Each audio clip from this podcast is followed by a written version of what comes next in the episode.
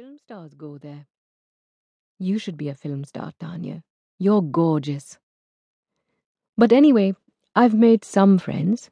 Two of them, Shahana and Mala, are Indian, and I can't tell if you would love them or detest them. It drives me mad not being able to tell. Every friend I make, every boy I kiss, every party I go to, I want to know instantly what you would think. Sometimes I imagine the things you would say, and they make me laugh. Other times I argue with you. Some days you don't speak at all. Then the dreams come at night, with fire and smoke, and my familiar friend, the dead naked man, lying across the steps of a burnt bakery in Bhendi Bazaar.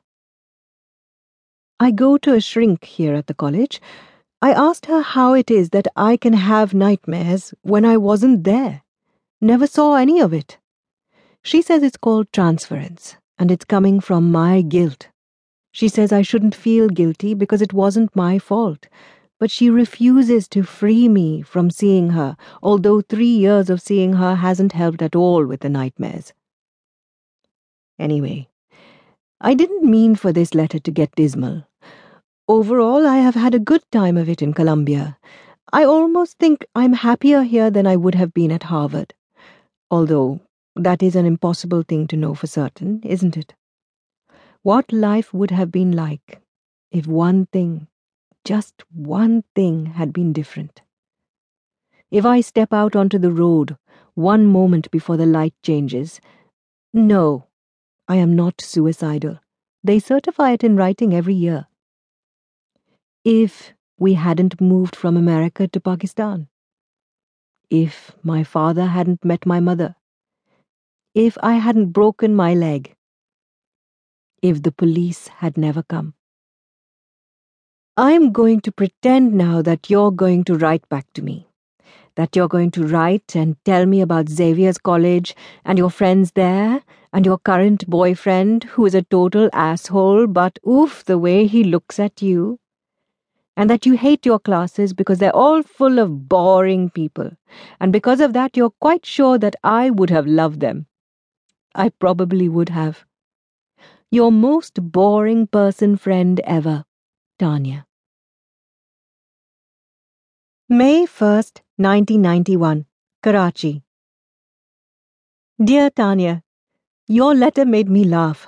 You're like a spoiled 6-year-old. Didn't your father teach you not to throw tantrums? Mine would send me to my room and lock the door every time I cried. Navi also used to throw tantrums when we lived in America, but he stopped when we moved to Pakistan. He stopped eating cereal for breakfast when we moved to Pakistan. He also stopped playing baseball, and he stopped sleeping in the same bed as me. Just like that. Yesterday, Choti Bibi and I sat down for her first lesson. There is no escaping it. The news is not good.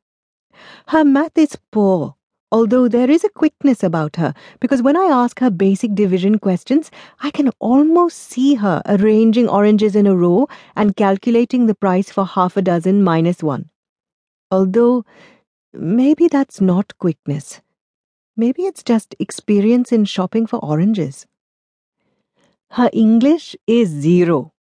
Her Urdu is just a little better than that, and I was treated to an impassioned defense of Punjabi over Urdu. She has a loud voice, and she spits. Her attention span is problematic. After we went through arithmetic, I decided to have a long talk with her about her future, and I painted pictures of what her future could look like if she applied herself and got a high school degree, maybe even went to college. She listened to me carefully, and I thought she was impressed. I asked her what she wanted to be, bank teller, shop clerk, teacher. She said, without hesitation, that she wants to be a servant. It was a blow. I won't lie. But I will persevere. I think with some people, ambition has to be taught. My leg still feels numb. Isn't it supposed to itch by now? You must be wondering why I can't ask my father these questions when he is a brilliant neurosurgeon, the most difficult of all the surgical careers.